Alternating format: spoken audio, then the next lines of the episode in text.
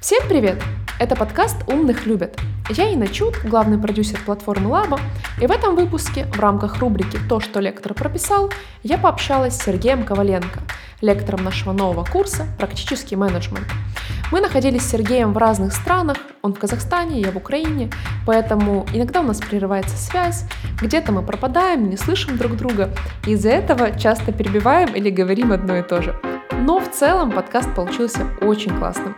А, надеюсь, что он вам понравится.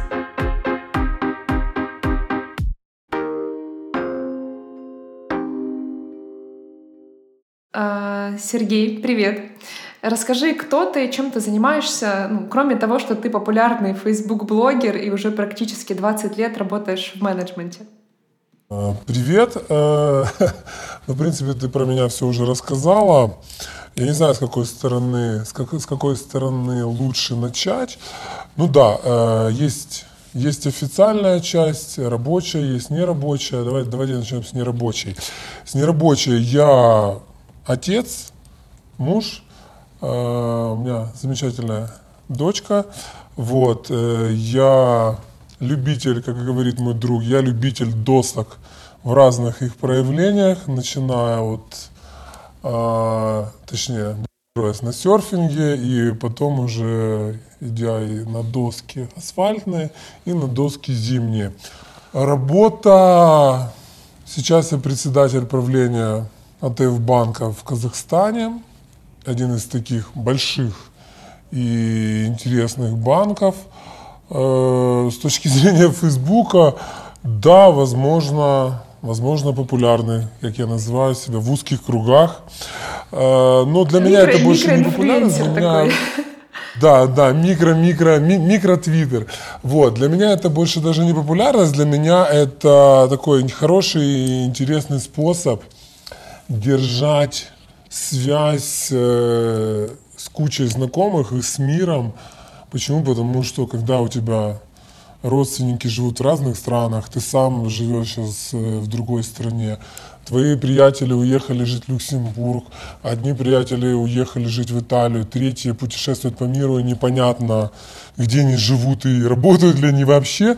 А, то есть Facebook для меня это такая интересная штука, и для меня он больше, несмотря на то, что он сейчас превратился в инструмент, для меня все-таки Facebook это больше про чего-то отдавать, информацию о себе, чтобы людям, которым ты интересен, которые были в теме, не теряли связь, как мы иногда теряем связь с нашими однокашниками, одноклассниками, или как правильно это сказать, которые там, ты пропал, у тебя там телефон выпал, телефон потерялся, и все, и ты забыл про этого человека. И все, тебя никто не знает, да, где ты, кто ты, непонятно. Да, да, и ты как бы такой, вот, поэтому вот такая mm-hmm. краткая история про меня. Вот, про менеджмент, да. Ты упомянула менеджмент. Я вообще считаю, что там, по, по самому первому образованию я тешу себя надеждами о том, что я все-таки продолжаю быть физиком. Почему? Потому что первым образованием это теоретическая физика, я ее безумно люблю. К сожалению, наверное, я ее всю забыл уже, но это пять лет обучения и несколько научных работ позволяют мне умничать во время фантастических фильмов. А если серьезно, то я считаю, что все-таки физика дала мне возможность быть э, ну, достаточно ну, со своим, назовем это, стилем, каким-то менеджером и иметь определенные, там, уметь строить логические цепочки, которые помогают в бизнесе, ну, в любом направлении, uh связанном уже с не с наукой, а связанном с обычным бизнесом, который я там считаю там существенно проще, чем не легче, но проще, чем там та же теоретическая физика. Ну вот, наверное, такое краткое интро про меня. Угу. Вот, наверное, вот так. Да, э, я вот по поводу Фейсбука, конечно, ты упомянул. Э, ну, у тебя довольно интересная страничка. Вот э, ты недавно вернулся из Японии, мы все читали твои посты. Я понимаю, что это была больше семейная поездка, но тебе, как человеку там с огромным бэкграундом, естественно, мне кажется, было заметно там чуть больше, чем обычному туристу в плане там организации процессов, работы японцев. Вот какие-то профессиональные вещи тебе бросаются в глаза, ну или просто вот все очень четко, без какой-то там э, специфики? Ну, это очень хороший вопрос. Я, наверное, буду повторять это часто. Но действительно хороший вопрос, потому что буквально у меня вчера было там большое рабочее совещание, я не смог э, не удержаться от того, чтобы не рассказать пару инсайтов, которые мне там, ну, там посетили в Японии. Я там с удивлением э, для себя их обнаружил. Я, я об этом не писал в Фейсбуке в том же, но расскажу тебе. Мы гуляли с семьей, это был вечер, это был не поздний вечер, это был, ну, в Токио куча людей. А, мы гуляли, гуляли, гуляли, и у меня было, у меня несколько на, в Google карте несколько состояло заметок, какой-то был маршрут, но мы просто гуляли, и у меня телефон завибрировал, я взял телефон, посмотрел, и стало понятно, что мы только что прошли самый большой перекресток в мире, который у меня был отмечен, э, который, кажется, за день проходит 9 или 10 миллионов человек. Ну так себе там, пол Казахстана сходило за день туда-сюда через, через дорогу. Я такой словил себя на мысли, что я не понял. Я говорю, давай вернемся. И мы вернулись. Пройдем и еще раз нем... этот перекресток. Да, я на нем постоял. Я понял, что эффект был следующий, что я, не, несмотря на большое количество людей, физически, да, я не испытываю никакого стресса от угу. толпы. Ну, потому что в любом случае большая толпа там дает тебе определенное беспокойство, и ты вынужден там думать, ну, некой там защиты дочки там и еще. Вот, я не испытывал никакого стресса. Я прошел его еще два раза. Я ничего не понял, то есть меня никто не толкает, ничего не происходит. Э, все ровно и нормально. И как на... это так, да? Да, я, я еще раз представил цифру себе 9 миллионов человек достал фотоаппарат, сфотографировал это все. И я, э, я в тот момент я понял, что вот чем меня японцы действительно удивили, я нам писал о том, что Япония бренд, э, Токио бренд и Токио продукт для меня нам сильно отличаются, оказалось. Вот Токио продукт и вся Япония продукт меня удивили в первую очередь их вот этой невероятной организованностью и невероятным четким соблюдением правил. Вот эти знаменитые их поезда, это ну, второй пример этой организации, знаменитые их поезда, которые останавливают, то есть метка на, метка на платформе, где написано останавливается там третий вагон, первая дверь. То есть и все поезда, остан, треть, там, третий вагон, первая дверь останавливаются всегда в этом месте и люди становятся по... Вот не сантиметром, да, не сантиметром как бы Да, дальше, не сантиметром, сантиметра... не сантиметром. Вот они вот останавливаются все в одном, это, причем это мы были в нескольких городах, куча пересадок, все, они все на любых останавливаются вот там, где написано. И японцы и туристы, соответственно, соблюдают правила, и там вот начерчены на полу определенное такое, как бы такое место для людей, и люди становятся в очередь. И получается, что при огромном фантастическом количестве людей, при огромном обороте, при, то есть везде нужно подождать, везде небольшие очереди, либо большие очереди в очень популярные места. У тебя нет стресса, у тебя абсолютно не возникает чувство непонятности, чувство тревоги, чувство неопределенности, в конце концов. То есть тебе везде все понятно и все, все делается достаточно легко. Почему? Потому что все хорошо продумано, все четко для, продумано и с другой стороны соблюдаются правила, которые продуманы. Вот. И на мой, вот это мой такой один из основных. Инсайтов таких, да? Это вот какая-то такая национальная черта, мне кажется, э, и которая, возможно, и в личной жизни там присутствует, а, вот эта организованность, какая-то четкость, да, при том, что, ну, как бы колоссальное количество людей, я представляю там этот бешеный темп, ритм жизни, но при этом все как бы понимают вот эти общие правила и стараются как-то им следовать. Вот эта организованность, она мне, конечно, всегда потрясала, но я не была в Японии, но я вот представляю какие-то твои ощущения от того, что ты там э, как бы прилетаешь, и ты видишь, что э, везде все очень правильно, все очень четко, нет какого-то там беспорядка. Э, и вот это, как бы, не знаю, это лин-культура их как бы так повлияла, или просто у них вот сформировалось уже там на протяжении стольких лет вот это понимание того, что все должно быть очень правильно, очень четко. Я думаю, что так и в бизнесе, скорее всего, в любых компаниях, там, которые у них присутствуют. Возможно, возможно. Мне происходит. тяжело судить, судить о их бизнесе, да, ну потому что там так можно смотреть поверхностно. Я сейчас оди- одну штуку, вторую расскажу, там, которая у меня получилось э, там, ну, как бы для себя там инсайт уловить э, токийский. Но давай будем же честными, что все книги и все теории о бережливом производстве, кайдзене, выстроении процессов пошли далеко не от немцев, которые, ну, как бы, брендово считаются, что они там пенданты и все остальное, а Да, пошли от да. японцев. И теперь, ну, теперь, да, когда ты там вживую походил по этим улочкам, как ты понял, как организован этот процесс, понимаешь, что там тот же DAO, принципы DAO Toyota, там Кайдзена и все остальное не являются какими-то надуманными теориями, либо какими-то кабинетными историями, а абсолютно, ну, такими рабочими и у них природными. У них вторая еще особенность с точки зрения менеджмента интересная, если мы там говорим как-то рядом еще и о менеджменте, это они умеют не быть поверхностными. Ну, то есть я смотрел на кучу историй бизнесовых, которые сфокусированы на чем-то таком мелком и на чем-то таком вроде как э, ну, таком узком, но они стараются это, это дело довести до какого-то невероятного фанатизма и, и невероятного, неро- ну, невероятной глубины там копания. Ну, то есть, если это там бар натуральных вин, то это значит только бар натуральных вин. Все, больше ничего, ни зачем. И человек, который там занимается этим баром, он фанат этих натуральных вин, и он тебе рассказывает там несколько часов про эти натуральные вина на ломаном английском, там смешанном с японским. Вот, это настолько, это настолько поражает, и ты думаешь, что окей, тут делают там какие-то там не знаю, эти там, они делают, э, жарят кленовые листья темпуры. 700 лет люди занимаются, не знаю, приготовлением кленовых листьев в темпуре. То есть немножко, ну, то есть Ну, это же- немножко это бред, просто там, вот того кленового листочка. Потрясно как-то, знаешь.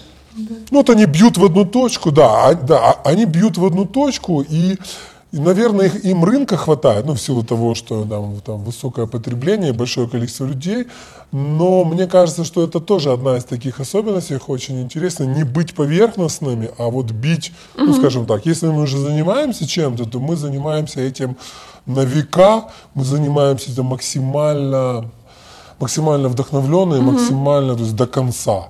И вот это такое вторая, наверное, штука, если говорить там возвращаться к твоему вопросу про Японию, точки зрения там, бизнеса, для меня вот эти две большие такие вещи меня прям поразили, и я о них почему-то не задумывался до поездки, и я почему-то об этом, ну, как у меня не было там желания об этом узнать, оно само на меня напрыгнуло в этом Мне топе. кажется, знаешь, что они еще вот понимают, что э, нужно не распыляться там на какие-то вот э, абстрактные вещи. Вот они выбрали там и изначально, наверное, какие-то свои вот сферы бизнеса, э, интересы. В этих интересах пытаются сделать максимум возможного. Ну а у нас там как происходит, да, обычно вам и мы туда, и туда, и распыляемся, и как-то пытаемся там и в личной жизни какой-то, и в бизнесе где-то там MVP, где-то попробовать, туда вложились.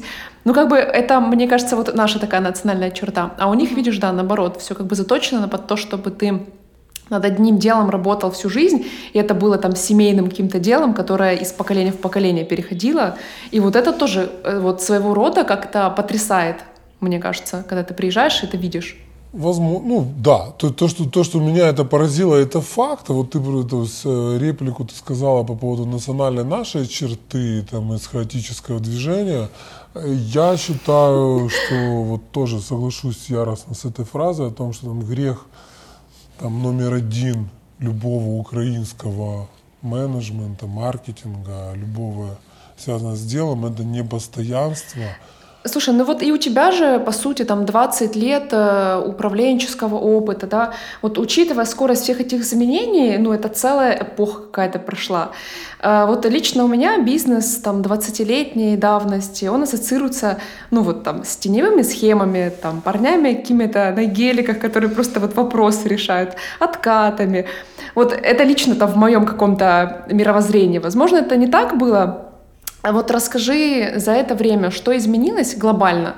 Понятное дело, что там с каждым годом у нас э, тенденция такая, что как бы ты не успеваешь за этими изменениями. Но вот что глобально изменилось, Какие навыки там в топ вышли? Что поменялось в мышлении там и управленцев, и собственников? Ты это замечаешь? Ну, да. Ну, 20 лет, ты вот сейчас говоришь 20 лет, а мне грустно так становится. Мне грустно, грустно. Прости. Потому что, не-не, все нормально. Не, с одной стороны, да, это ж такой. Э, я, я вот все думал, когда же наступит тот момент, когда мне будет достаточно опыта в том, чтобы я считал себя опытным и все, был уверен в себе. Я словил себя на мысли несколько лет назад, что, скорее всего, никогда не наступит момента, что ты опытный, у тебя будет все время у тебя будет все время такое ощущение неопытности, а потом в, один момент наступит такой момент, что ты уже как бы все, уже слишком старый для того, чтобы работать, и все, и никогда не будет опытности. Что касается, если вернуться к теме вопроса, ну, во-первых, надо сказать, что я же там, с первого дня работы я не стал там руководителем да, там, да, да, высокого да. уровня, и я там прошел все эти ступеньки, поэтому мне, наверное, тяжело оценивать работу SEO 20 лет назад. Но если говорить о тех изменениях, которые мне понятны были, опять же, то есть, ну, первое, ну, мы уже начали им говорить, это, наверное, все-таки скорость вот этих изменений. То есть скорость изменений, она увеличивается, и что самое наверное, ну или пугающее, ну меня не пугающее, ну такое оно уже как факт, угу. что темп изменения не поменялся.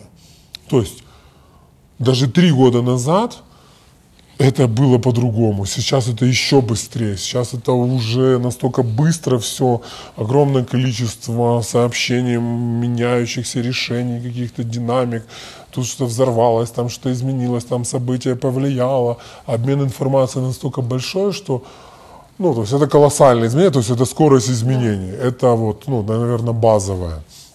Второе это все-таки технология. Второе, ну, второе это технология. Ну, то есть мы сейчас говорим с тобой по какому-то приложению, э, сидя в разных странах, в разных часовых пояса, э, поясах, это не вызывает никакого... Называем это международным подкастом. Или стресса, или такого какого-то, о боже, как же это сделать, что происходит, будет ли интернет, а что там еще делать. Ну, то есть это нормальная практика, у меня в календаре просто стоит это событие, окей, мы начали его делать и все. Сегодня, получается, да, у меня сегодня четыре страны, угу. так получилось, еще были звонки в другие страны, и они все были по разным, по разным инструментам, э, по разным application ам. Вот, поэтому технологии, да, там, в управлении людьми, в управлении продажами, не знаю, в развитии, ну, то есть Вчера еще CRM это вау, штука, которую мы пишем, штука, которую там продает угу. большая корпорация за миллионы долларов. Сегодня CRM это легкий, легкий стартапик, который ты подключаешься, соединил все телефончики номеров людей, продавцы бегают, еще никого не видели. Ну, то есть это все настолько быстро меняющееся и технологически технологические, технологические изменения настолько большие и настолько быстрые, что mm-hmm. это, наверное, такой и, и следующий базовый, ну, там их второй, наверное, такой ключевой, который изменился за 20 лет. Я помню там свои четкие ощущения. Вот э, ты спросила вот про 20 лет, я вспомнил там первые там, месяцы своей работы. Я помню этот большой кабинет, он был хороший, мне казался, там в общем мы сидели с коллегами, я там как новичок сидел сбоку, мы там вдвоем с приятелем пришли, ну, я его не знал, но он стал потом через время моим приятелем, другом хорошим. Мы сидели в сторонке, такие думали, о, там, ну, то есть ты ходил, носил бумажечки. Электронная почта была, но она как-то была так, ну, что-то там отправлял, ну, то есть бумажки носили. А вот Лук Экспресс. Да, да, вот Лук Экспресс им пользовался, но это было такое, там, кому-то международное общество написать, а здесь, ну что там, ты вышел, перешел на второй этаж, поговорил, а сейчас я сижу с тобой, разговариваю, и вот мне приходят сообщения, я в соседний кабинет сейчас отвечаю, какие-то вещи, в принципе, это тоже. Поэтому технология, это, наверное, вторая вещь, которая изменила, ну, которая сильно, наверное, изменилась. Третья – это люди – Потому что я все-таки верю в классику, верю в пирамиду Мас, Маслоу. Я все-таки думаю, что люди стартуют уже немножко с другой ступеньки. Угу. Если раньше люди, ну не знаю, возьмем меня, да, тебе там 18-19 лет, это там Украина, Днепропетровск, mm-hmm. Днепродзержинск. Да, да. Так, ну то есть для тебя достаточно остро стоит Кто вопрос. Кто думал о миллениалах? Вот, да, ну подожди, да. какие миллениалы, слушайте, какие проблемы? Никто, как У тебя бы... конкретные задачи какие? там поесть, как, ну, где, где как снять квартиру, как на нее заработать деньги. У тебя, у тебя конкретные задачи базового уровня пирамиды Маслоу. И я верю в то, что в мир в целом, несмотря на то, что мир там кажется, что он ужасный, мир в целом становится лучше, мы становимся здоровее, мы становимся богаче в целом как люди. Мы становимся, там у нас уровень образования растет. И, соответственно, наши ну, дети детей, они уже стартуют немножко с другой позиции Масло, ну, в пирамиде Маслова.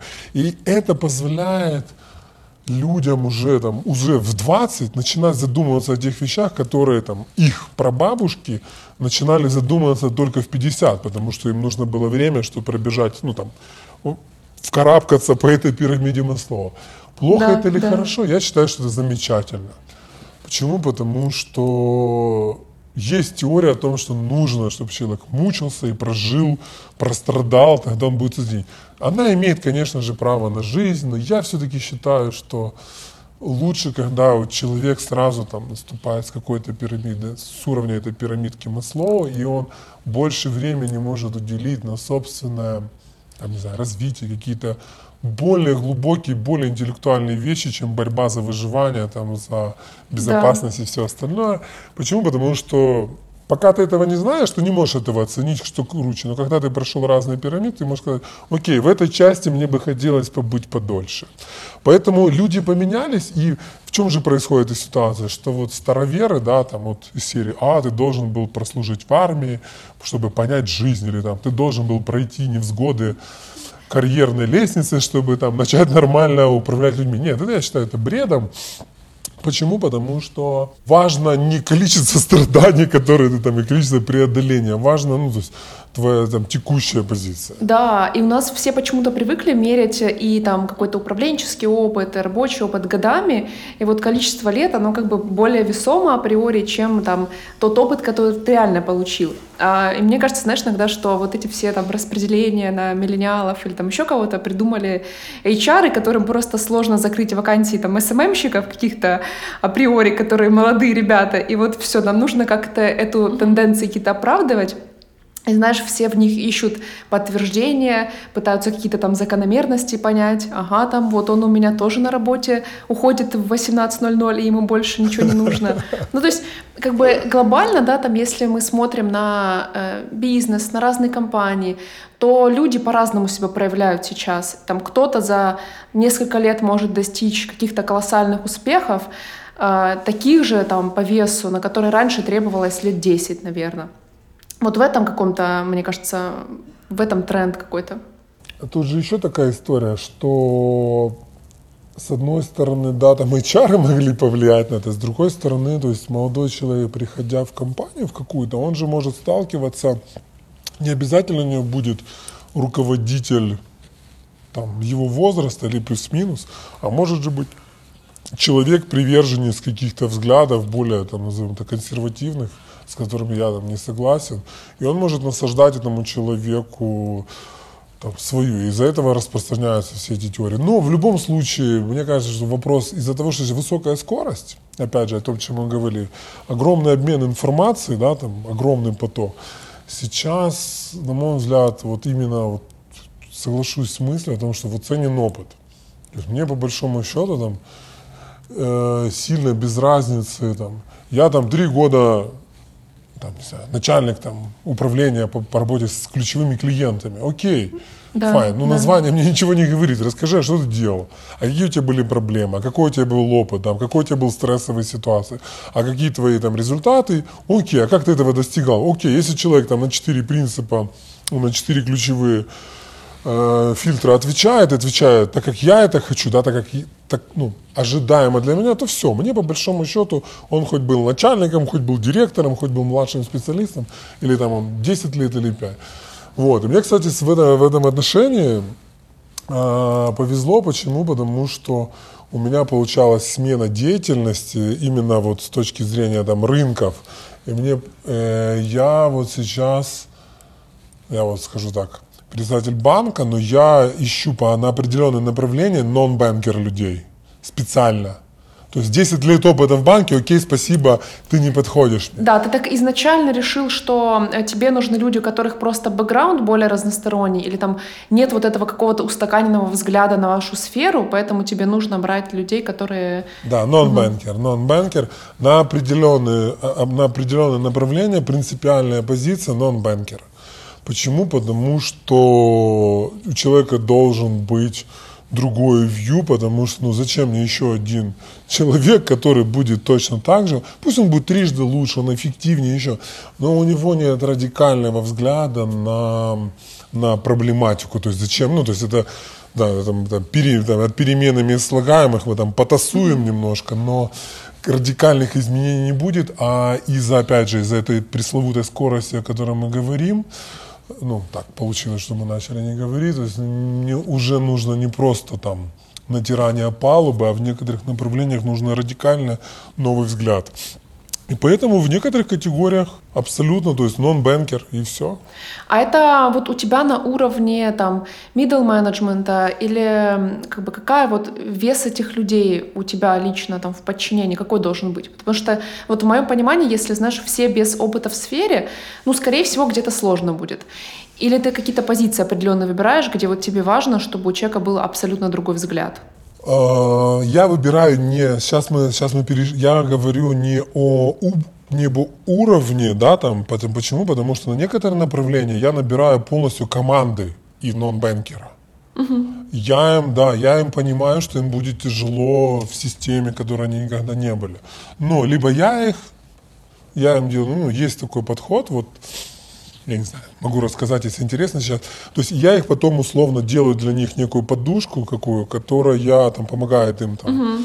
освоиться в новой для них сфере, но для того, чтобы и, ну, и не потерять их вот этот, назовем, взгляд новичка на этот рынок. Поэтому я здесь рассуждаю так. Я выбираю, то есть принцип у меня такой, выбирать не, ну, не по должностям же угу. людей, а на определенные направления. Ну, допустим, там, не знаю, на разработку продуктов на разработку продуктов лучше иметь там 50 на 50, я там верю. 50 обязательно специалистов в области, которые там 30 угу. лет в этом, потому что они знают настолько мелкие нюансы, быстрее принимают решения, чем новички, но в то же время им не хватает незашоренности, и там лучше иметь, там, вторую 50% лучше иметь вообще нон-бэнкер. На некоторые направления, вот я хотел рассказать про теорию кокона, ну не теория, а подход кокон на одно из направлений мы полностью взяли там, команду, команду нон-бэнкеров. Сто процентов. Угу. Их руководитель. Это что за направление его, было? Вот, это мы создавали у себя, нам называют Digital Office, назовем это громким словом, Digital, то есть определенный там проект по трансформации, по разработке, ну то есть мне не нужны банкиры. Почему? Потому что они до этого уже все это сделали. То есть они мне придут и сделают, ну, как говорится, мне не нужен разработчик Word, потому что он мне придет и сделает мне другой чуть-чуть uh-huh. Word. Или там Pages или еще чего-то. А мне нужен уже не Word, мне нужно что-то другое. Я еще сам не знаю там до конца что. Но я тоже это не могу, мне нужно Google Doc. Поэтому, э, да, не знаю, но Google Doc это тоже такое. Ну да, это хорошее хороший пример. Вот, и мы, мы берем, мы взяли этих людей, мало того, мы их вообще в кокон посадили. Угу. Отдельно от всех, как бы они там работали, да? А, да, отдельно, да, у них отдельные карточки, чтобы они не общались даже с банкирами. Понятно, что их руководитель, они даже шутят между собой, он выходит в открытый космос. Вот он выходит, общается с сухими банкирами и все остальное. И почему этот кокон? Почему? Чтобы на них не было влияния, бюрократии, давления, вот этого вот у нас принято, знаете, как банку там 20 лет, ой, у нас так принято всегда было. Они должны быть полностью да. расшоренные. Они все равно вынуждены соблюдать процедуры. И вот этот кокон, мы его сейчас, этот там, подход кокон мы применяем и к более классическим уже направлениям деятельности, угу. когда берем там классические банковские там, задачи и решаем их с помощью такого. Но мне кажется... Поэтому да, вот эта смена, это вот это Да, мне кажется, знаешь, еще, что вот у тех людей, которые вне кокона, у них как раз э, больше, мне кажется, с их негативом каким-то нужно работать и с их отношением к этому, потому что, ну, все же априори будут чувствовать себя где-то недооцененными, там, э, смотреть, что вот им там больше внимания уделяется, и это как бы какой-то ну, более э, сильный отдел, что ли. Вот будут сравнивать, мне кажется. Поэтому тут такая двухсторонняя работа у тебя там, как у менеджера, должна быть, наверное. Да, естественно, ну, давай, ну, это мы сейчас переходим немножко на такую, как говорится, на хорошую тему. Я буквально сегодня, э, сегодня о ней, э, скажем так, всплыло это, ну, всплыло это понятие. Я это называю, то есть я это называю конфликтом управляемым. Mm-hmm. Я официально заявляю, что меня, мне давали много очень хороших советов. Я благодарен почти всем своим руководителям, которые были у меня но было несколько и плохих советов. Вот один из плохих советов это держите эмоции дома, вы же на работе. Угу. Вот эта глупость такая несусветная. Вот да, мне, я, а почему? мне Потому тоже что такое говорили. Люди, мы... Это бред. Почему? Потому что, э, то есть, э, вот ты начал о том, что будут смотреть, там, ну, конечно, как-то думать, конечно. будет противоречие. Я называю это, э, хорошо, приведу такое сравнение. То есть для меня Э, я считаю, что там, любой менеджер, там, начиная там, от медла и выше, он должен уметь работать с конфликтом. Причем конфликт, я не говорю не о личной неприязни, уважаешь, не уважаешь, и там подрались где-то там за кофе или там за бутылкой, не знаю, за бокалом вина. А я говорю о рабочих конфликтах, которые вспыхивают и которые там все время происходят между людьми. Микро, крупные, большие, маленькие, разные эмоциональности. И хороший менеджер должен уметь работать с этим понятием. Я это называю продуктивный конфликт ну не я, а все его называют продуктивным, мне больше нравится определение управляемый конфликт. Почему управляемый? Я его сравниваю с заносом автомобиля. То есть, в принципе, для обычного автолюбителя занос – это нечто такое страшное. Вау, ой, меня занесло, боже, ну все, это все трагедия. И никто не знает, что с ним делать. Ну, кто-то бросает руль, кто-то жмет на тормоза, кто-то, ну, это Смотря у кого стаж негативный какой, контекст. Делают. Да, но для, для профессионального гонщика что такое занос? Это есть даже специальная дисциплина – дрифт. И поэтому, без, не умея пользоваться заносом, человека, гонщик, он в принципе никто. Он там не может полноценно соревноваться. Поэтому любой менеджер должен уметь дрифтить, уметь управлять конфликтом. И когда, когда ты говоришь, вот говоря, а как же они посмотрят? Один из главных принципов – это уметь вот какие-то микрокомандочки, уметь распределить, чтобы между ними был так называемое электричество. Ну, то есть, если мне нужно, чтобы в этом моменте среди этих групп для конкретной задачи было небольшое вот такое вот, или взаимный контроль, или более повышенные требования. Мы же люди, существа такие, ну, несмотря на то, что там и миллениалы и все остальное, мы же своих любим больше, конечно, чем чужих. Конечно. Мы всегда делим на свой чужой, всегда. И к своим относимся лучше.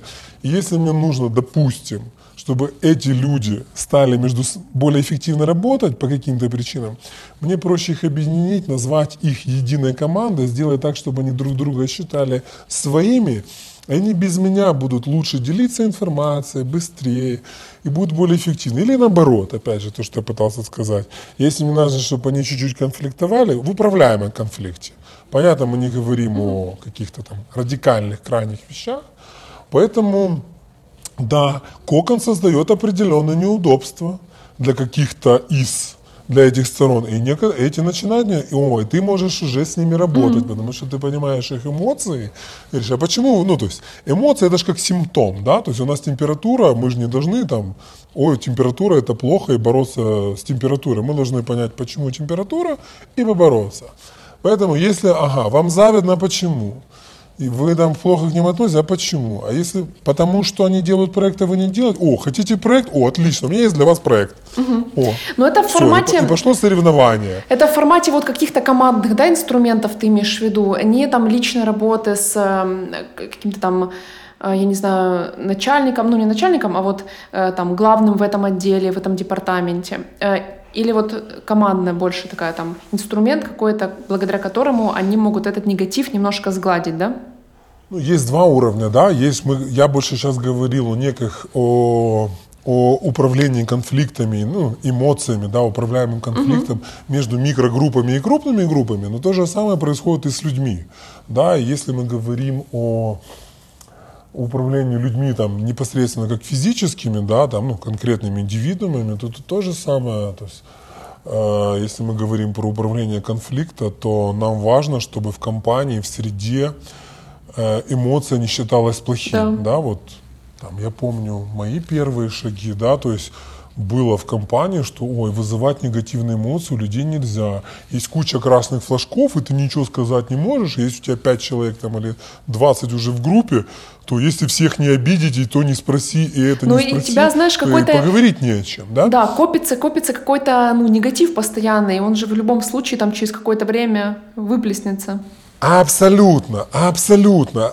Рано или поздно команда, которая не умеет управлять э, негативными или конфликтными ситуациями, она стопорится, потому что это как, ну, как, она все, она взрывается изнутри, она, пум, всё, она, она прекращает развиваться. И с точки зрения организации, а, ну, если говорить про организацию, да, мы же хотим, чтобы организация то есть, всегда развивалась, всегда росла, всегда менялась, то все, это пробка подразделение, отдел, конкретная группа, микрогруппа людей, команда превращается уже в пробку, в проблему, а не в, ну, в механизм работы. Поэтому, то есть, опять же, если мы говорим о людях, то есть я никогда вот, тоже одно из правил, которое я на самом деле нарушаю, такое классическое, ой, если вы там эмо- эмоции зашкаливают, надо взять паузу выдохнуть. Да наоборот же. Ну, если до драки не дошло и там критических ситуаций, да, то наоборот, нужно продолжать. Сильно Тут же паузу взяли, походили, адреналин по кабинету вы, там, высадить, но в эмоциях мы говорим правду, мы говорим четче, наши мысли, как это, наши, они более, как это, sensitive, да, они и лучше, если это возможно, да, мы не говорим там о крайностях, если это возможно, то лучше продолжать.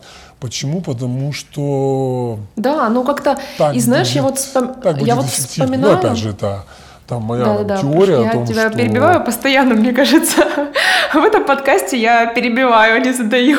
Не, нормально, Тут нормально. связь у нас такая, да, немножко прерывается. Э, Про теорию ты не закончил. Не, я закончил, я в принципе закончил мысль о том, что о том, что вторая, да, там из таких вторых плохих советов, перенеси на следующий день конфликт. Нет, если конфликт, эмоции возникли сейчас, нужно же понять из-за чего, нужно постараться как можно больше положительного взять из этого конфликта. Мало того, условно вспылив на человека, либо на ситуацию и выдохнув, завтра ты подумаешь, окей, не надо, все. И будет уже неловко возвращаться к этой ситуации, и на самом деле мы потеряем момент.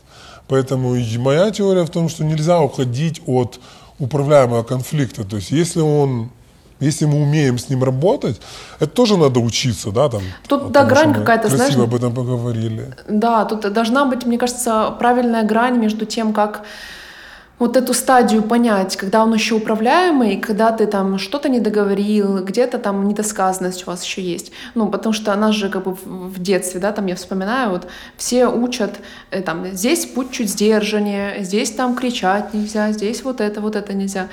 И по сути там э, нет какой-то, ну вот у нас там нет фреймворков работы с конфликтами, нету э, какого-то более глубинного такого понимания, знаешь, как из этой ситуации выйти. Потому что, ну, на самом деле важно же там э, и не сразу вспылить, как бы там э, на эмоциях каких-то все решить. Важно осознать и потом избежать таких же повторных конфликтов каких-то. И вот это, ну, огромное, наверное, поле э, менеджмента, того, чему нужно учиться людям. И это такая, знаешь, превращается в какую-то очень важную компетенцию. Это да. А, тут же такое, понятно, что все яд, все лекарство, да, мы так об этом немножко, ну, в формате некого легкого подкаста говорим. Понятно, что каждая ситуация индивидуальная, это надо учиться и бла-бла-бла, и куча есть там, ну, разных историй.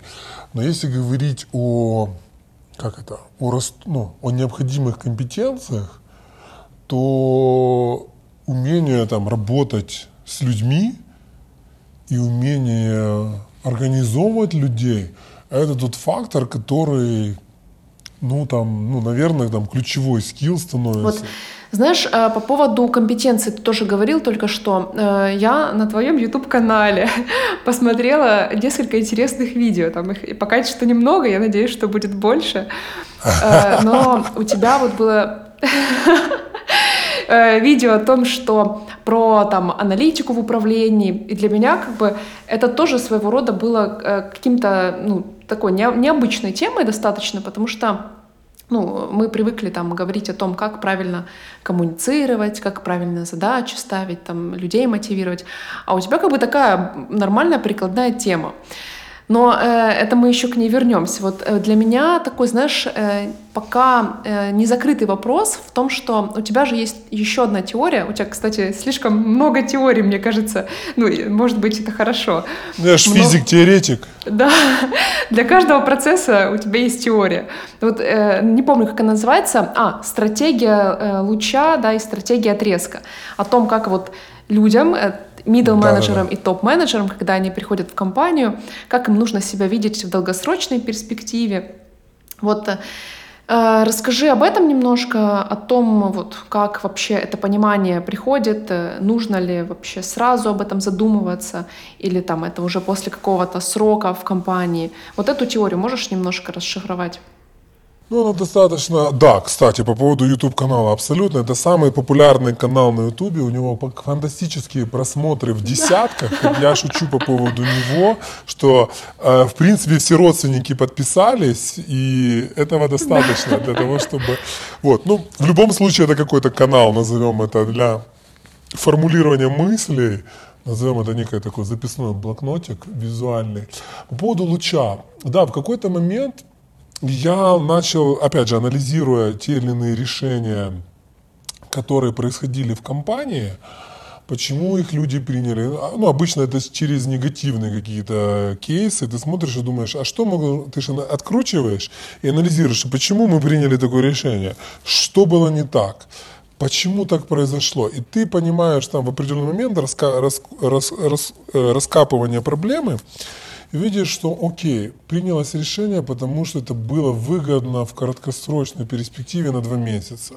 И, а вот угу. если говорить об этом в двухлетней перспективе, то это, это было неверное решение. И вот так раска, ну, так, накопительные знания, какой-то пришел какой-то момент, в который там, для меня стало все четко и понятно, что зачастую некоторые решения, ну, можно они, если там говорить о, о, о конкретном промежутке времени, допустим, полгода или год, там, с точки зрения жизни компании, то на некоторые вопросы может быть совершенно разные решения. Если человек принимает решение, исходя из того, что он видит компанию только как год, если он видит эту компанию как там 100 лет, 50 лет, это немножко, это немножко разное решение. Ну, самое примитивное – вот из того, что, ну давайте, все, вот, э, люди спрашивают, давай конкретный пример Коваленко, а то все понятно, но что конкретно не очень. Приведу конкретный пример. Ну, допустим, покупать э, разработку на стороне или создавать у себя команду разработчиков и разрабатывать свой продукт. Опять же, если я мыслю категорией одного года, да, то, скорее всего, мне проще и эффективнее пойти и купить за понятную цену, ну, с какими-то проблемами, там, понятно, что аутсорс не всегда эффективен, но неважно. То есть мы покупаем понятный продукт за понятные деньги, вот он наши задачи решает, и все, хорошо ТЗ, и все, и вперед. Вроде как, почему? Потому что если созда- создавать у себя, опять же, проблема людей, оплата, а если не срастется, а уверены, не уверены, и вроде как, но если мы рассуждаем с точки зрения, а я буду здесь, да. понятно, что мы так не рассуждаем, а я буду здесь работать всю жизнь.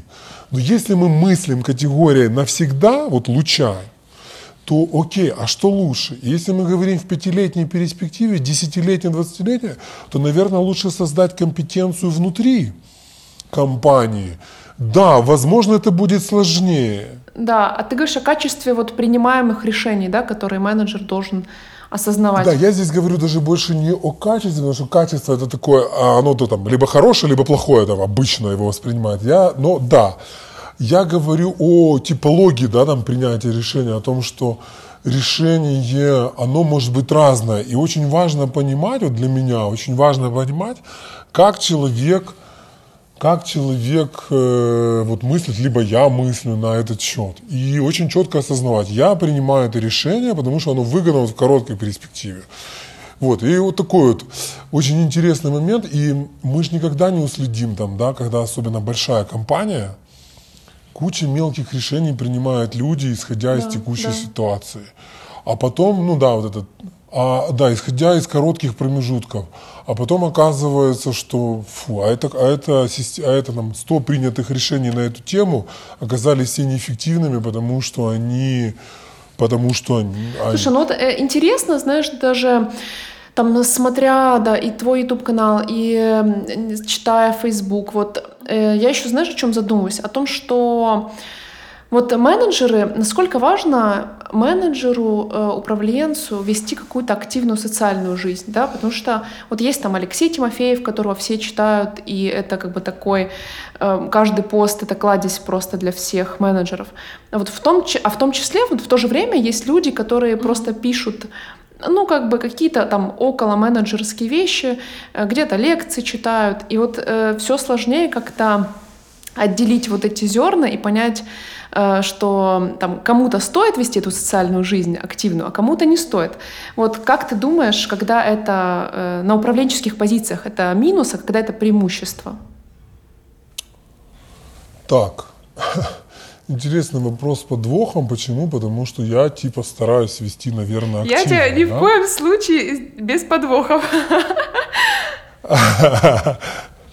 Не, нормально. Я Смотри, у меня есть четко устоявшееся мнение, что мы не можем, ну, если так профессиональным языком маркетолога сказать, мы не можем отделить бренд компании от бренда, то есть, э, то есть есть бренд человека, есть соединяются бренды, если они совпадают по ценностям, это усиливает друг друга, это очень круто.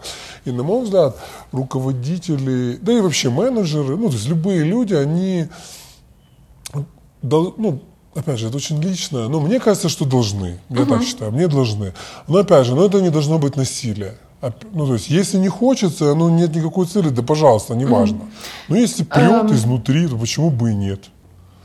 Но мне кажется, это вот очень, ну, то есть, это очень круто, когда личный бренд какой-то, дополняет бренд работодателя и наоборот, и все это вместе складывается в какую-то клевую картинку, угу. в какой-то клевый образ компании.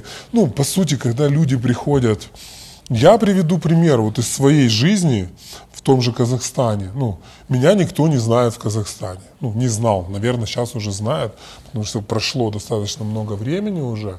Но я помню У тебя мое первое... Есть какая-нибудь подпольная страница на казахском? Нет, на казахском нету, потому что я не знаю языка, и я как бы... Не... Но я, я вот приведу тебе пример хороший. А, вот конкретно, знаю, в коротком промежутке времени он сработал. Несколько первых моих собеседований э, я кандидаты приходят, я говорю, вот мы так, вот мы стараемся, вот будем делать то-то, то-то, они смотрят на тебя, думают, ну окей. Ну и потом давали обратную связь, что, короче, мы к вам не хотим, вы для нас непонятный, банк что-то мы не поняли, ну, короче, мы не хотим к вам, вот не нравится нам. Через три года находят через Facebook, через что, уважаемый Сергей Юрьевич, мечтаю у вас работать. Я говорю, а что вы знаете про банк? Ничего не знаю, но мне про вас кто-то там где-то сказал, я вот прочла, я вот посмотрел, очень хочу вас. Почему? Потому что у меня совпадает там видение на те или иные вопросы, вот хочу. Ага, какой-то пост года они... У меня такое уже много. К тебе приходят люди и говорят, слушайте, я все про вас знаю, можете не рассказывать, я все выяснил, все, хочу у вас. Либо наоборот, ты кого-то, кому-то звонишь, или там HR тебе звонят, да, говорят, был отказ, там, ты конкретно человека хотел схантить, они говорят, был отказ. Я говорю, почему? Они знают то-то, то-то, сказали, что не хотят.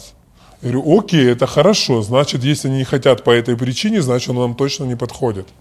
Это как бы, это, это хорошо работает, потому что это же публичное конечно, объявление конечно. позиции я как человек, там, как менеджер объявил свои позиции, как я отношусь к тем вопросам, мои принципы угу. управления, мои принципы как человека.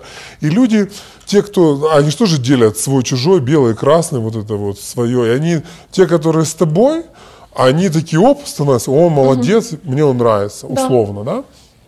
Нравится, то есть мне он подходит по, по принципам. Или сразу нет, он мне не подходит, он такой сумасшедший, мне не подходит, он дурачок. Все, точка. И все, идет сразу вот эта сепарация, сепарация. Чу -чу -чу. И это очень хорошо, на мой взгляд.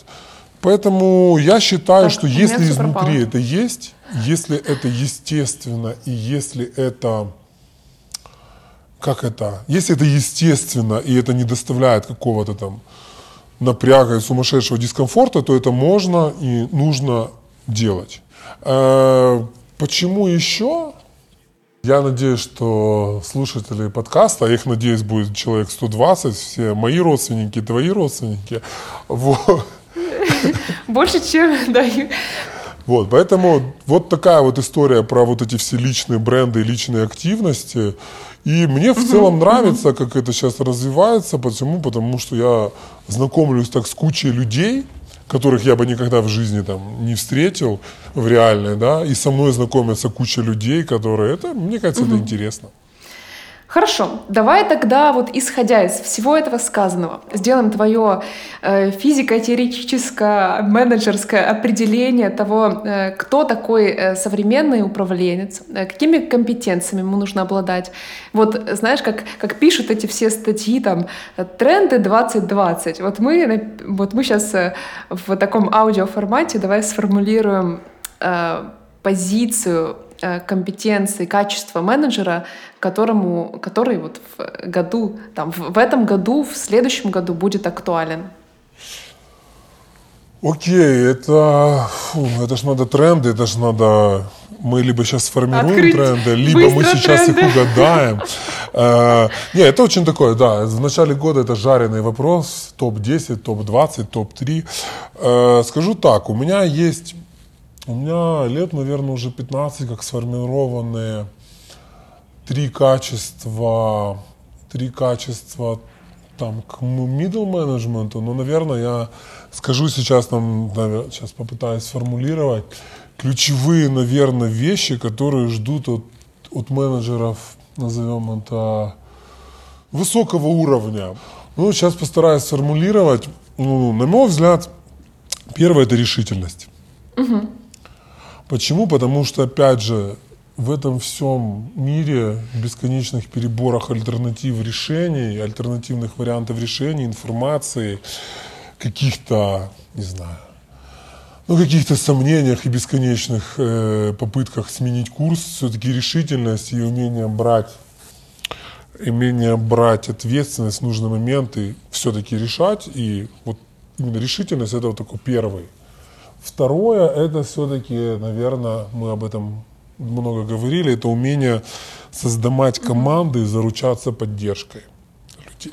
Чтобы люди тебе верили, люди шли за тобой. Почему? Потому что нужно бесконечно долго строить модели, KPI, отчеты. Но если ты не можешь вдохновить людей, не зару... и самое интересное, нужно уметь заручаться поддержкой не только там, людей, которые на 100% верят тебе, Потому что там, 90% людей никогда не будут за тебя и за твои идеи. И очень важно, на мой взгляд, именно уметь создавать команды из людей, из групп людей, которые не на 100% любят или верят в тебя. Вот именно заручаться поддержкой, создавать такие конгломераты из людей большие, которые способны там, ну, действовать за тебя. То есть Мы, мы армия. э, митинг тут организуем. Да, да, ну по большому счету это как армия, да, она не, она не всегда состоит из там фанатиков за, ну, там, на войне, да, она состоит где-то из наемников, где-то из фанатиков, где-то из профессионалов, где-то из волонтеров, то есть это некий симбиоз. И умение создавать вот эти команды и заручаться поддержкой, это, наверное, второй. Вот, тут несколько кругов. Третье, я бы назвал это адаптацией. Умение менеджера там, высокого уровня, умение адаптироваться. Да. То есть ты должен все время находи- э, э, адаптироваться к меняющимся э, вот, ну, то есть, э, технологическим вещам, э, новостным, меняющимся социальным каким-то трендам, каким-то вот сейчас глобализация. То есть вот для нас еще там глобализация и вот только Австралия с, климати- с проблемой климатами там и через Грету дошла, но больше в какой-то, на мой взгляд, ну, к сожалению, там через какую-то Да, да, шуточную да. форму там и какую-то непонятную ассоциативный ряд, но во всем мире уже там сейчас большие советы директоров озадачены, как им одновременно и пластик выпускать, и одновременно отвечать требованиям их ключевых акционеров, которые говорят, мы не согласны. Четвертое, наверное, это все-таки надежность. Опять же, меняющийся Чтобы адаптируйся, но как бы смотри, чтобы да, было все четенько. Быть... Да, да, почему? Потому что, ну вот, мой опыт лично говорит о том, что все-таки люди, вот, ну, те же акционеры, советы директоров, не знаю, SEO, я в конце концов прошу от себя, и то есть ты, то есть, гаранти, то есть некая вот высокая вероятность достижения результатов. Угу. Вот если простым языком сформулировать, да, то есть вот ему поручили, его попросили, мы с ним договорились, закомментились, да, он это с, с большой вероятностью сделает. Возможно, где-то что-то пойдет, но с большой вероятностью частота это... Почему? Потому что, опять же, из-за всех там, вопросов в менеджменте, о которых мы говорим, есть вот эта да. нерезультативность. И вот эта надежность, это то, то качество, которое, надежность, вот эта некая нестабильность. Стабильность это плохое слово, на мой взгляд. Именно надежность. Надежность, то есть ожидаемое поведение, ожидаемая результативность. То есть люди знают, что с большой вероятностью этот белый танк доедет там до, до этого, пушистый танк сделает. Ну, там, это другая теория. Вот. Ну и пятое, пятое мое любимое, я всегда его вставляю независимо от года, и мы вставим это в тренды 2020 года, это любознательность. Вот по тебе, кстати, да, по тебе, кстати, это очень заметно, потому что вот э, ты же тоже пишешь там о том, о Трампе, о Грете, о каких-то и вещах, которые сейчас происходят, да, там, тенденциях, и при этом какие-то серьезные там посты с размышлениями про образование делаешь. Ну, вот это прям то, что, мне кажется, у тебя очень сильно откликается. Я, я считаю себя любознательным человеком, и я настаиваю на том, чтобы все были любознательными. Почему? Потому что любознательность, она развивает в тебе, ну, то есть чем больше у тебя информации, тем, э, тем больше, тем, тем качественнее ты можешь принимать решения. Это еще с детства, ну как с угу. первых дней карьеры понял о том, что если хочешь принимать решения, то есть нужно уметь как можно больше информации. И зачастую мы не понимаем решений, которые принимают те люди, потому что мы не обладаем информацией. Угу. Информацией о, о, ну, которой обладают эти люди. То же самое с миром, да, то есть если мы не обладаем ну, то есть мы не можем обладать всей информацией, но вот этот постоянный поиск и перебор каких-то интересных вещей, которые, возможно, напрямую не связаны с твоей деятельностью, они тебе подсказывают, и там, ты много можешь подчеркнуть из спорта для менеджмента, из, не знаю, из химии можешь подчеркнуть для продуктов. Mm-hmm. Ну, то есть, на мой взгляд, пятый, красивое число пять, вот, поэтому пятым я бы назвал тренд любознательность. Угу. Мне кажется, у нас сейчас получились какие-то, какая-то статья короткая, которая бы там миллионы просмотров на АИНе собрала или где-то еще. Не знаю, я говорю, главное, чтобы мои родственники, 102, 143 моих подписчика на Ютубе, ну, или где посмотрели, и, э, и это, это, это уже да. достаточно. Вот. Хорошо, мы тогда будем заканчивать коротким блицем таким. Э, у меня есть пять э, самых важных вопросов тебе. Есть у тебя 10 секунд на каждый. Итак, первый. А, твоя профессиональная цель на этот год? Выполнить э, обещанные акционерам показатели. То есть там все четко. А, главный совет, который тебе давали в жизни? Будь самим собой. Какой концерт ты советуешь посетить в этом году? О, это, это, уже, это уже решенный вопрос. Точно я повезу свою дочку на концерт Билли Айлиш, поэтому да. это, это уже решено. Но я надеюсь, что я еще посещу, посещу еще парочку для себя концерт, но Билли Айлиш это must have, потому что все хотят быть, быть хорошими родителями, а это самый дешевый способ стать хорошим папой. Да. Э, любимый сериал? Мне, наверное, вот если прям любимый-любимый, то сериал, кажется, называется «Босс» угу. по мотивам жизни одного чикагского мэра. Э, Билли Айлиш или Рамштайн? Рамштайн. Блин, сейчас миллионы фанаток. Ну, это же мой... Миллионы фанаток разочаровано, сгрустнули. Почему? Ну, давайте так, эти сколько миллионы фанаток и 147 подписчиков на ютубе должны просто посетить концерт Рамштайна. Почему? Потому что, ну, Я считаю, то есть причем я не любитель там индастриал там металла, из этой категории я слушаю только Рамштайн, но Рамштайн это тот концерт, который, и они сейчас возобновили деятельность концертную, это очень круто. Я вот всех, кто увлекается музыкой, я прям рекомендую, рекомендую, потому что это что-то незабываемое. А, Сергей, спасибо тебе большое. На этом все. Мне очень понравился наш разговор, и надеюсь, что слушателям тоже было интересно. Хорошо, спасибо. У меня уже ночь, у вас уже сейчас в Киеве. А, в Киеве еще только разгар обеда, обеда, ланча и всего остального. Хорошей пятницы в любом случае, и будем на связи. Спасибо за то, что дослушали этот подкаст до конца. Если вам понравилось, ставьте 5 звезд в Apple подкастах и пишите нам комментарии на Facebook страничке о том, какие темы вы хотели бы еще услышать. До новых встреч!